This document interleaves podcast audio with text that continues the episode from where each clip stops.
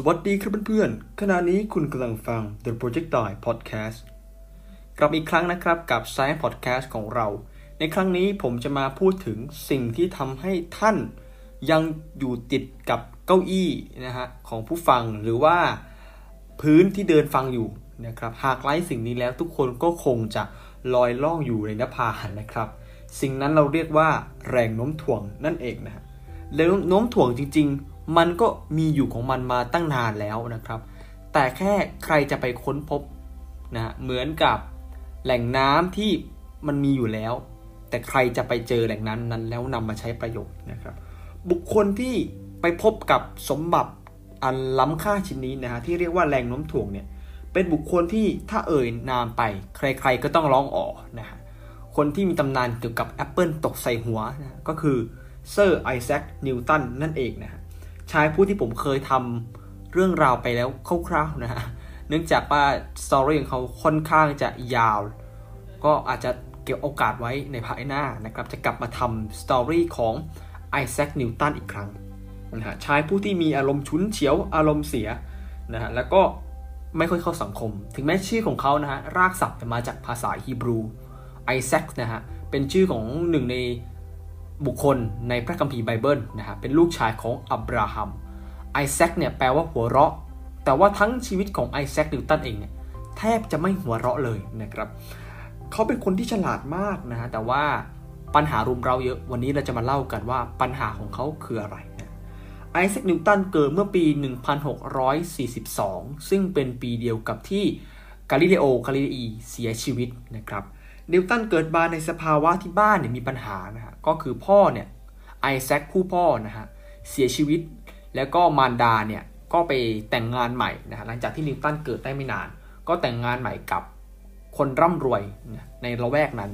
เป็นพระอธิการนะฮะก็คือเป็นพระพระนั่นแหละ แต่ในนิกายนิกายที่ของอังกฤษนะฮะสามารถแต่งงานได้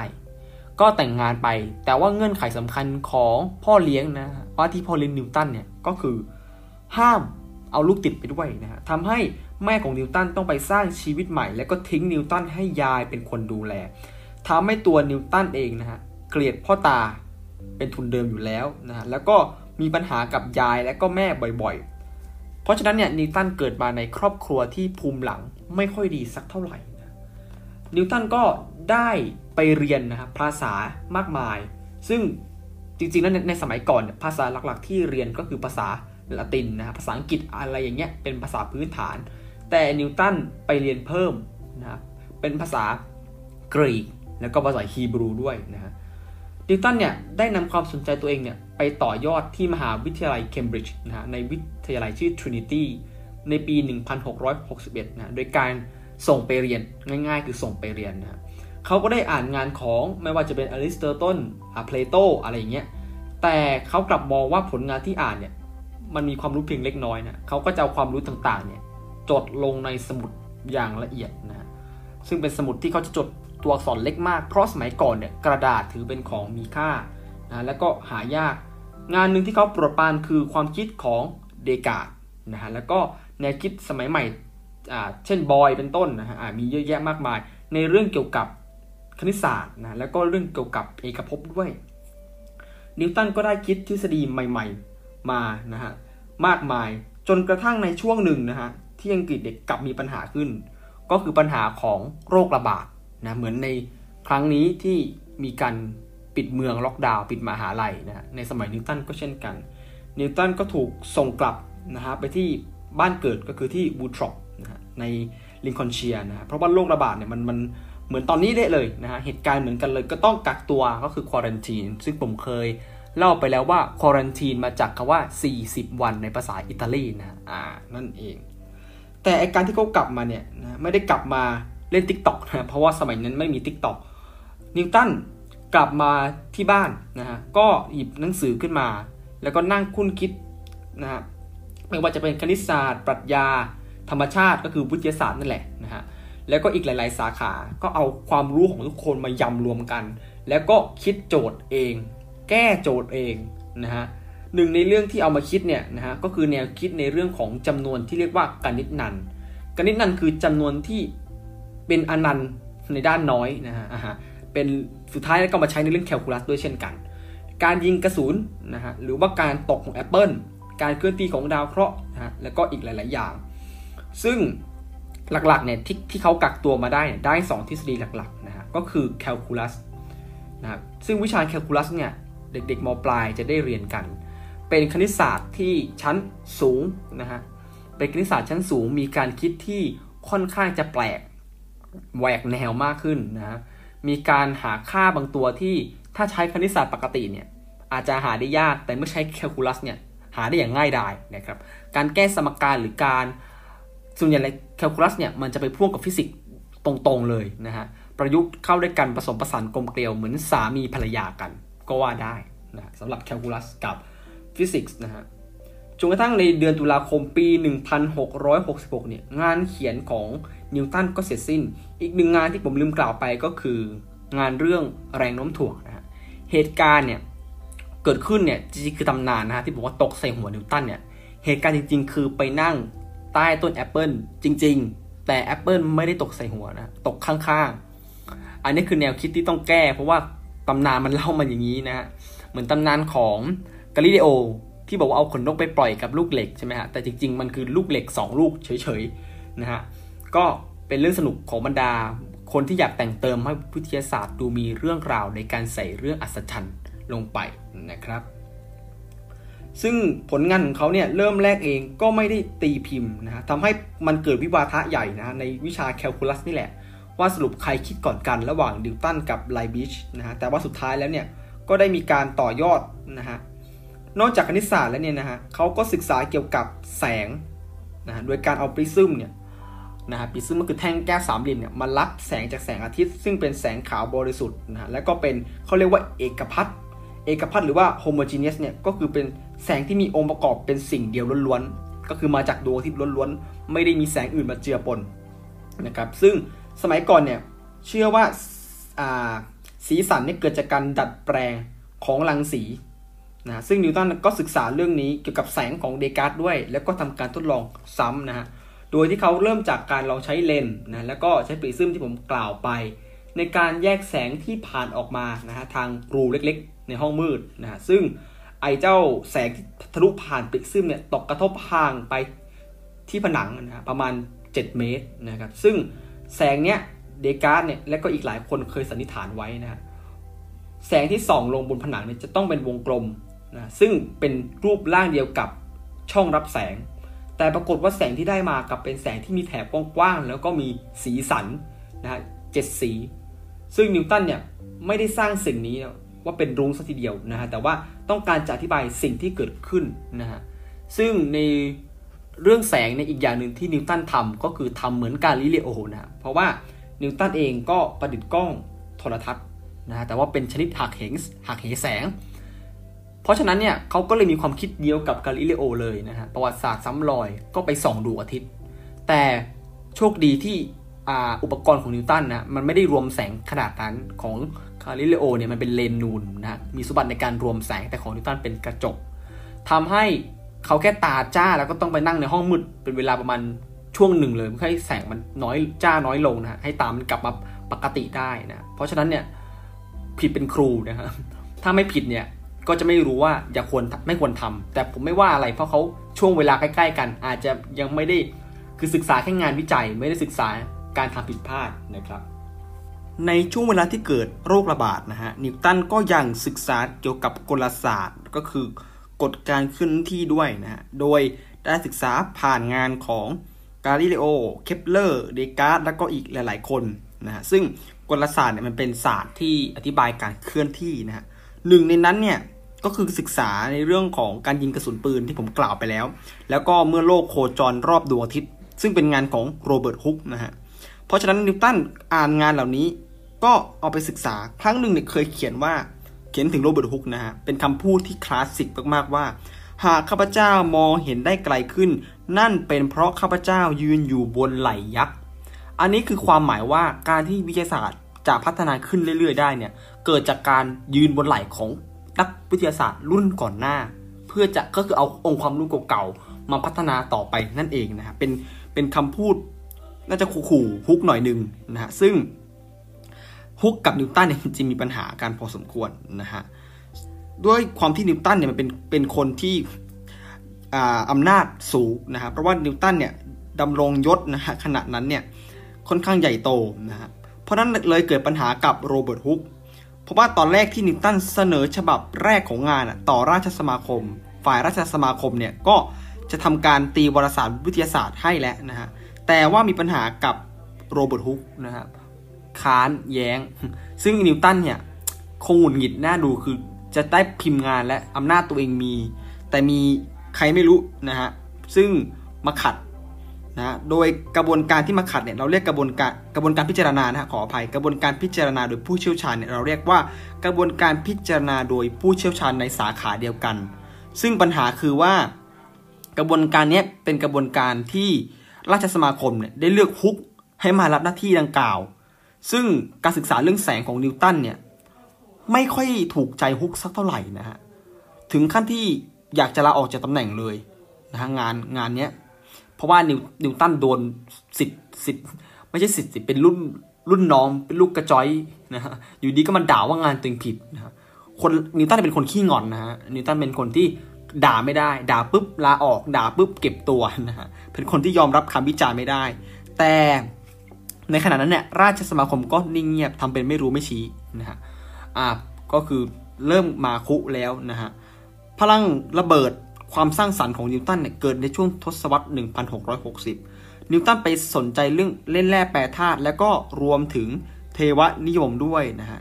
เขาก็จดบันทึกเรื่องราวต่างๆ หนึ่งในการจดบันทึกเนี่ยนะฮะก็คือเรื่องของพระวิหารหลังที่ 3 ในความเชื่อของยิวนะฮะตามพระธรรมเอเซเคียลที่มีการ เขียนไว้ว่าพระวิหารหลังถัดไปจะมีขนาดเท่าไหร่ นิวตันก็ศึกษาแล้วก็มาพลอตและนิวตันยังทำอีกเรื่องหนึ่งซึ่งภาวนาว่าอย่าเป็นจริง ก็คือการทำนายวันสิ้นโลกนะฮะก็เห็นทำนายกันมาหลายต่อหลายวันแล้วนะฮะนิวตันก็ทำนายเหมือนกันทำนายไว้ว่าโลกจะสิ้นไป 2060นะตอนนี้ 2021 แล้ว เพราะว่าเราเหลือเวลาอีก 39 ปีนะก็ภาวนาใหญ่เป็นอย่างนั้นเลยนะถ้านิวตันเก่งจริงนะแต่ว่า ขอให้อย่าเป็นอย่างนั้นนะครับนิวตันเนี่ยมีมีทัศนะเกี่ยวกับคำสอนของศาสนา บางอันที่เห็นพ้องกับศาสนาจักร แต่บางอันก็ไม่เห็นพ้องด้วยนะครับหนึ่งในเรื่องที่ไม่เห็นพ้องด้วย ก็คือเรื่องของตรีเอการุภาพ หรือว่า Trinity ซึ่งเป็นความเชื่อหลักใหญ่ใจความของศาสนาคริสต์ว่าพระเจ้าประกอบด้วยสามสภาวะ คือพระบิดาพระบุตรและพระจิต แต่นิวตันปฏิเสธข้อนี้ไป รวมถึง ก็คือเนื่องจากการปฏิเสธข้อนี้นะฮะ มหาวิทยาลัยที่นิวตันศึกษาเนี่ยดันชื่อเดียวกันคือ Trinity ฮะเออก็ค่อนข้างย้อนแย้งแล้วนิวตันน่าจะไม่ใช่ชาวชาวแคทอลิกที่ดีเพราะความเชื่อที่ผิดอย่างนี้ แล้วก็นิวตันเป็นคนที่ความคิดค่อนข้างจะบาปนะฮะเพราะว่าตอนเด็กๆเนี่ยเคยขู่จะเผาบ้านแม่ด้วยซ้ำนะแต่ว่ารู้เป็นบาปก็เลยไม่ได้ทำแต่บันทึกเอาไว้เป็นเด็กที่เก็บกดนะสงสารมากนะฮะ เขาได้รับตำแหน่งหนึ่งที่เป็นตำแหน่งพิเศษมาก เราเรียกว่าตำแหน่งศาสตราจารย์ Lucasian หรือว่าภาษาไทยภาษาไทยคือศาสตราจารย์พิชานด้านคณิตศาสตร์ เป็นตำแหน่งที่สูงมากนะฮะ คนแรกเนี่ยชื่อว่าไอแซคบาร์โรแล้วคนที่2เนี่ยก็คือไอแซคนิวตัน คนสำคัญสำคัญที่เคยรับตำแหน่งนี้ที่เราน่าจะรู้จักก็คือสตีเฟนฮอว์กิงนั่นเองนะเป็นคนล่าสุดก่อนที่จะเสียชีวิตแล้วก็มีคนใหม่มารับตำแหน่งนะเขาก็รับตำแหน่งด้านเนี้ยนะฮะอยู่ทั้งหมด 20 ปี แต่ปัญหาของการรับตำแหน่งเนี้ยคือเขาไม่เคยสัตย์สาบานนะฮะเลยเกี่ยวกับหลักคำสอนของศาสนาจักรทุกประการคือคือทุกทุกประการของศาสนาจักรนะอาจจะเชื่อแค่บางความเชื่อ แต่ไอหลักใหญ่ใจความของศาสนาคริสต์เนี่ยเขาไม่เชื่อนะทำให้บางครั้งเนี่ยนะฮะเขาก็จะกลับมาที่ห้องห้องที่เขาเรียนนะครับไปที่ห้องเรียน แล้วก็ไม่มีใครให้นั่งสอนเลยแปลว่าสังคมอาจจะไม่ค่อยยอมรับในเรื่องนี้นะฮะ แล้วก็อีกเรื่องหนึ่งที่เขาเขาได้ศึกษา ก็คือไม่ใช่แค่เล่นแร่แปรธาตุนะยังมีวิชาเทววิทยาที่แอบศึกษาลับๆนะไม่ได้ศึกษาจากโจงแจ้ง เพราะว่ามันเป็นเทววิทยาที่น่ากลัวมากในสมัยนั้นนะฮะในการที่มาปฏิเสธว่าพระเยซูไม่ใช่พระเจ้า เพราะว่าในสมัยนั้นเขาเชื่อพระเยซูเป็นพระเจ้า ปัจจุบันนี้ก็ยังเชื่ออย่างนั้นอยู่ แต่ประเด็นนี้ก็น่าถกเถียงพอสมควรนะฮะในเรื่องของศาสนา เพราะว่าทุกๆการแปลความหรือการตีความมักจะมีการเติมแต่งไปอยู่แล้ว นะฮะอันนี้ในพูดเชิงประวัติศาสตร์นะฮะเราจะไม่พูดในเชิงศาสนา อาจจะเกิดปัญหาตามมาได้นะฮะพอถึงกลางทศวรรษ 1680 นะฮะงานวิจัยด้านคณิตศาสตร์ ฟิสิกส์และก็ดาราศาสตร์เนี่ยของนิวตันเริ่มเป็นที่รู้จักแล้วก็มาถูกตีพิมพ์นะฮะแต่ว่าตีพิมพ์ไม่กี่ฉบับ ซึ่งเขามักจะอ้างข้อสังเกตว่าผลงานวิทยาศาสตร์ของของเขาเองเนี่ยนะฮะอ่าไม่ไม่ดีเท่าเพื่อนยุคก่อนหน้านะฮะที่เสียชีวิตไป หนึ่งในนั้นคือนักดาราศาสตร์ที่มีชื่อว่าเอ็ดมันฮันเล่นะฮะก็คือคนที่ค้นพบดาวหางฮันเล่นั่นแหละ ซึ่งมาเยี่ยมนิวตันนะฮะในช่วงนั้นเนี่ยก็มีการเตรียมจะ observe ดาวหางตัวนี้แล้วนะครับที่ดาวหางดวงนี้จะมาอีกทีในปี 2061 ก็เลขใกล้ ๆ นะฮะ ดีไม่ดีนิวตันอาจจะทำนายมาจากเลขนี้ก็ได้คือแบบ ไม่อยากเจอดาวหางฮันเล่ให้โลกจบตอนปี 2060 เลยได้ไหม อันนี้แซวเล่นนะฮะ ซึ่งฮันเล่กับฮุกเนี่ย เคยอภิปรายกันเรื่องเกี่ยวกับวงโคจรนะคือสมัยนั้นเนี่ยมันมันมันเป็นเรื่องพื้นฐานอยู่แล้วในการคุยเรื่องนี้นะก็เกิดความสงสัยว่าแรงโน้มถ่วงหรือว่าความโน้มถ่วงเนี่ยมีผลกระทบต่อเส้นทาง ตามกฎที่ปัจจุบันเราเรียกว่ากฎการแปรผัน แปรผกผันกำลังสองนะฮะบอกแล้วจักรวาลมักจะซัมติงกำลังสองนะฮะก็เป็นแนวคิดหนึ่งซึ่งปัจจุบันนี้นิวตันก็ในกฎในสูตรแรงดึงดูดระหว่างมวลนะฮะก็มีสมการนี้อยู่ก็คือระยะห่าง แปรปกผันกำลังสองนะฮะของจุดศูนย์กลางวนของดาวทั้งสองดวง ซึ่ง เพราะนั้นเนี่ยเนื่องจากเขามองว่าระยะห่างมีผล อีกสิ่งที่มีผลคือมวลนะฮะมวลใหญ่มวลเล็กมีผลทำให้มันเริ่มเกิดแนวความคิดในเรื่องของสมการแรงโน้มถ่วงมาบ้างแล้วนะฮะ การมาเยือนของฮันเล่นะฮะทำให้นิวตันเนี่ยพักจากการค้นคว้าด้านเทววิทยาและก็เล่นแร่แปรธาตุนะฮะแล้วก็ลงมือทำงานผลิตหนังสือเล่มที่สำคัญที่สุดในชีวิตของนิวตันนะฮะเป็นเล่มที่ทุกคนต้องรู้จักแน่ๆนะฮะชื่อว่า Principia แปลแปลเป็นภาษาไทยว่าหลักการนะ Principia นี่เป็นภาษาละตินนะสมัยนั้นภาษาละตินเป็นภาษากลางในการเขียนงาน เหมือนภาษาอังกฤษในปัจจุบันนี้ ซึ่งซึ่งชื่อเต็มนะฮะในภาษาละตินนิวตันได้เขียนเอาไว้นะฮะว่า Philosophia Naturis Principia Mathematica นะฮะหรือว่าหลักการทางคณิตศาสตร์ของปรัชญาธรรมชาติ ซึ่งคำว่าปรัชญาธรรมชาตินะฮะก็คือ Philosophia Naturalis เนี่ยก็คืออวิทยาศาสตร์นั่นเองนะชื่อเก่าชื่อเก่าของวิทยาศาสตร์ หนังสือเล่มนี้รวบรวมองค์ความรู้ไว้มากมายนะฮะไปหาโหลดใน เน็ตได้นะ มีเยอะแยะให้นั่งนั่งนั่งลองนั่งดูได้นะฮะหนังสือเล่มนี้ มีทั้งเรื่องกลศาสตร์ แล้วก็มีความเผ็ดของนิวตันเรื่องหนึ่งคือการไม่ให้เครดิตกับฮุกนะฮะเพราะว่าฮุกประด่างานตัวเอง ก็เลยเอาชื่อฮุกออกไปจากที่ตัวเองเขียนเครดิตไว้ให้นะปกติมันจะมีการให้เครดิตว่าอ๋อคนนี้เสนอความคิดอะไรอย่างนี้นะฮะในหลายแง่มุมในการมองเกี่ยวกับโลกแล้วก็ท้องฟ้าของนิวตันนะฮะซึ่งนิวตันได้ นำความรู้เหล่านี้นะฮะมาสร้างกฎ 3 ข้อซึ่งเขียนไว้ใน Principia นะกฎการขึ้นกฎการเคลื่อนที่ 3 ข้อที่ต้องเรียนกัน กฎข้อแรกคือวัตถุจะรักษาสภาพการเคลื่อนที่ก็คือเคลื่อนที่ด้วยความเร็วคงตัว หรือรักษาสภาวะหยุดนิ่ง ตราที่ไม่มีอย่างอื่นนะก็คือแรงมากระทำกับวัตถุก้อนนั้นนะฮะสองกฎข้อ2เนี่ยบอกว่าวัตถุนะฮะจะเคลื่อนที่ได้เนี่ยนะเปลี่ยนสภาพ เมื่อมีอะไรมาเปลี่ยน ความเร็วของมันหรือว่าเปลี่ยนสภาวะของมันนะซึ่งเราเรียกสิ่งนี้ว่าแรง เจ้าแรงเนี่ยนะจะแปรผันตรงตามความเร่งนั่นเองนะเลยเกิดมาเป็นสมการของดิวตันฮะซิกมาเอฟเท่ากับ ma เป็นกฎข้อที่2นะซึ่งมวลเนี่ยตามนิยามแล้วมวลไม่ใช่เนื้อสาร แต่มวลคือสภาพต้านการเคลื่อนที่หรือที่เรียกว่าความเฉื่อย ภาษาอังกฤษเรียกว่า inertia นะฮะกฎข้อ3นี่ง่ายมากนะฮะกฎแห่งกรรม ชื่อจริงของมันกฎแห่งกรรมนะไม่ใช่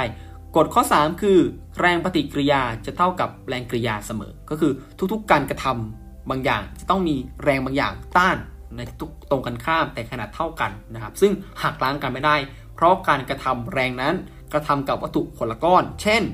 ผมนำมือของผมนะฮะตบโต๊ะนะฮะโต๊ะก็จะตบมือผมกลับด้วยแรงขนาดเท่ากัน แต่หักล้างกันไม่ได้ เพราะว่า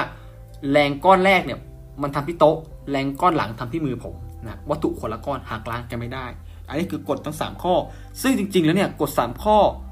ในทางประวัติศาสตร์บอกว่ามี3นะฮะแต่ว่าในความเป็นจริงกฎข้อ3เนี่ยเป็นอิทธิพลจากกฎข้อ 1 ถ้าเป็นกฎได้มันต้องเอกเทศนะฮะไม่ยุ่งเกี่ยวกับกฎอีกข้อหนึ่งแต่เนื่องจากปัญหาคือว่าไอ้กฎข้อสุดท้ายเนี่ยมันมีผลเกี่ยวเนื่องจากข้อ1ไอ้ข้อขอไปกับข้อ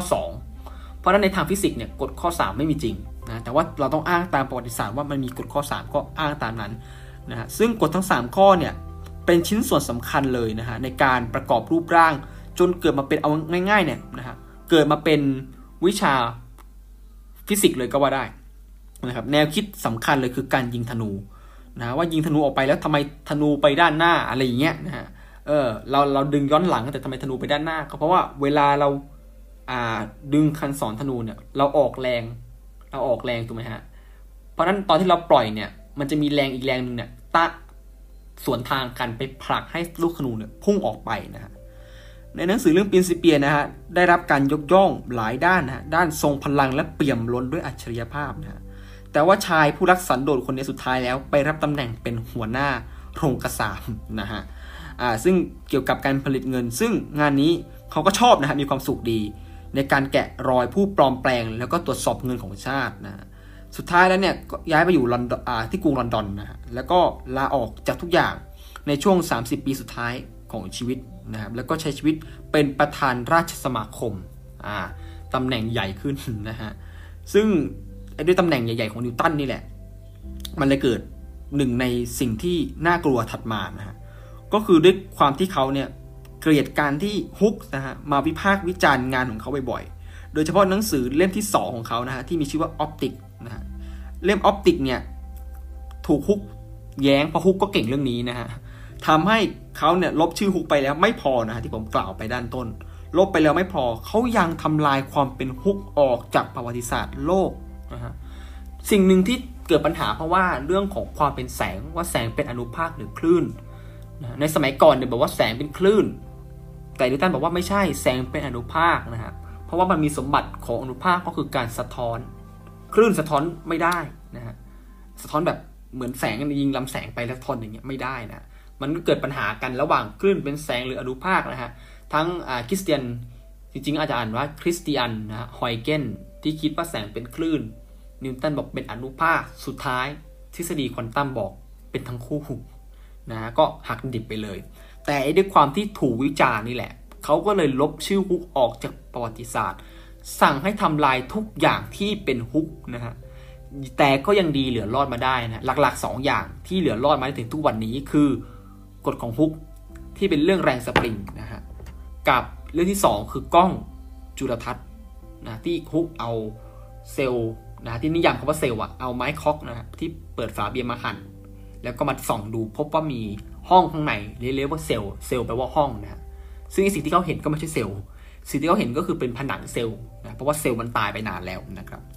นิวตันเป็นนักวิทยาศาสตร์คนแรกที่ได้รับตำแหน่งเป็นอัศวิน แล้วก็เป็นเซอร์นะฮะเราเลยเรียกเขาว่าเซอร์ไอแซคนิวตันเพราะนั้นเป็นคนที่มีอำนาจมากๆ แต่ก็บอกเลยนะฮะเป็นคนไม่มีความสุข เพราะว่าอัธยาศัยก็ไม่ดี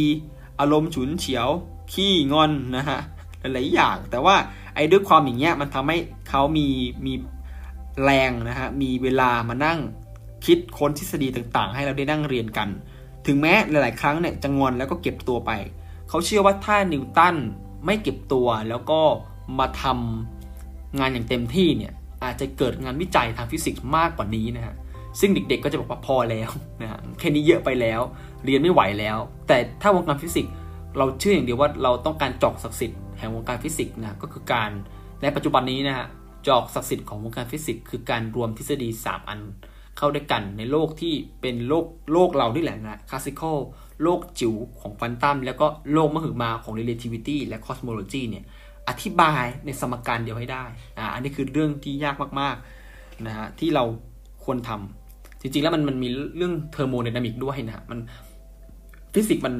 มันแปลกประหลาดนะฮะมันแปลกประหลาดจริง ๆ นะครับ สุดท้ายแล้วนะฮะนิวตันก็เสียชีวิตไปนะฮะแล้วก็มีการจัดหลุมศพ ประกันงานฝังศพยิ่งใหญ่ แล้วก็มีการฝังศพเป็นเป็นเกียรติเลยนะฮะเพราะตำแหน่งแกใหญ่มากๆ และแกมีคุณอุปการมากๆนะฮะบางคนเนี่ยถึงกับให้สมัญญานามเขาเลยนะฮะว่าเป็นพ่อมดคนสุดท้าย เพราะว่ายุคของนิวตันเนี่ยเป็นยุคคาบเกี่ยวระหว่างยุคเก่าที่มีความเชื่อของโบราณ และก็ยุคใหม่ของวิทยาศาสตร์เพราะนั้นนิวตันก็เลยชื่อว่าพ่อมดคนสุดท้ายและนักวิทยาศาสตร์คนแรกนะฮะถือเป็นบุคคลที่สำคัญมากๆนะส่วนตัวผมเนี่ย ยกย่องนิวตันมากๆนะฮะเพราะว่ามีบุคลิกบางอย่างคล้าย ๆ กัน ไม่ได้ทั้งหมดนะฮะไม่ใช่ชุนเฉียว แล้วก็ขี้งอน แต่เรื่องการคิดค้นอะไรเงี้ยนะครับหลงตัวเองหน่อยหนึ่งนะครับ สุดท้ายก่อนจากไปนะฮะก็มีเกร็ดเรื่องนิวตันอีกเรื่องหนึ่งมาฝากนะฮะเป็นเกร็ดที่ใครไม่อยากรู้ก็ข้ามไปเลยนะครับ เพราะเป็นเรื่องราวที่ว่านิวตันเนี่ยเป็นบุคคลที่ไม่มีความปรารถนาเรื่องเพศเลยนะทั้งชีวิตของพรหมจรรย์ แต่มีข่าวซุบซิบว่าเขาแอบมีความสัมพันธ์บางอย่างกับผู้ชาย อาจจะไม่ด้านเพศแต่เป็นความสัมพันธ์เชิงแบบรักใคร่นะฮะไม่ได้ด้านทางเพศกับเพื่อนสนิทนะสุดท้ายแล้วเพื่อนสนิทย้ายย้ายไปฝรั่งเศสนะถ้าจำไม่ผิด ก็มีการคร่ำครวญเล็กน้อย อันนี้ก็เป็นเรื่องแซบๆของนิวตันนะฮะคนเราก็จะมักจะมีเรื่องให้เมาส์มอยเสมอ อาจจะไม่ใช่เรื่องจริงก็ได้นะฮะอาจจะมีการแต่งเพื่อดิสเครดิตในในประวัติศาสตร์มีเรื่องแบบนี้บ่อยครั้ง ในการ แต่งเรื่องบางเรื่องเพื่อมาดิสเครดิตคนคนหนึ่งหรือการแต่งเพื่อเยินยอนะฮะผู้ชนะเป็นผู้เก็บประวัติศาสตร์บางทีอาจจะไม่ใช่ซ้ำเป็นข่าวซุบซิบของชาวบ้านอะไรอย่างเงี้ยอาจจะหมั่นไส้ที่นิวตันไปตรวจสอบเงินที่เขาใช้กันนะครับ ในครั้งนี้ก็จบในเรื่องของนิวตันไว้เพียงเท่านี้นะฮะถ้ามีโอกาสจะทำเรื่องโดยละเอียดตั้งแต่เขาเกิดทำงานงานทุกงานอย่างละเอียดนะกระทั่งเสียชีวิตเลยนะครับแบบละเอียดอีกครั้ง ก็ขอให้จบ ใส่ให้พอดแคสต์ไปก่อนนะ ตอนนี้เราเดินมาได้เกือบถึงครึ่งทางแล้วนะฮะ อ่า อ่า ไม่สปอยล์นะครับว่ามีกี่ episode แต่ว่าเกือบถึงครึ่งทางแล้ว ก็ติดตามกันต่อ ๆ ไปยาวๆนะครับสำหรับวันนี้ก็ยาวไปแล้วนะฮะ ก็ขอจากลาเพียงตรงนี้ครับ สวัสดีครับ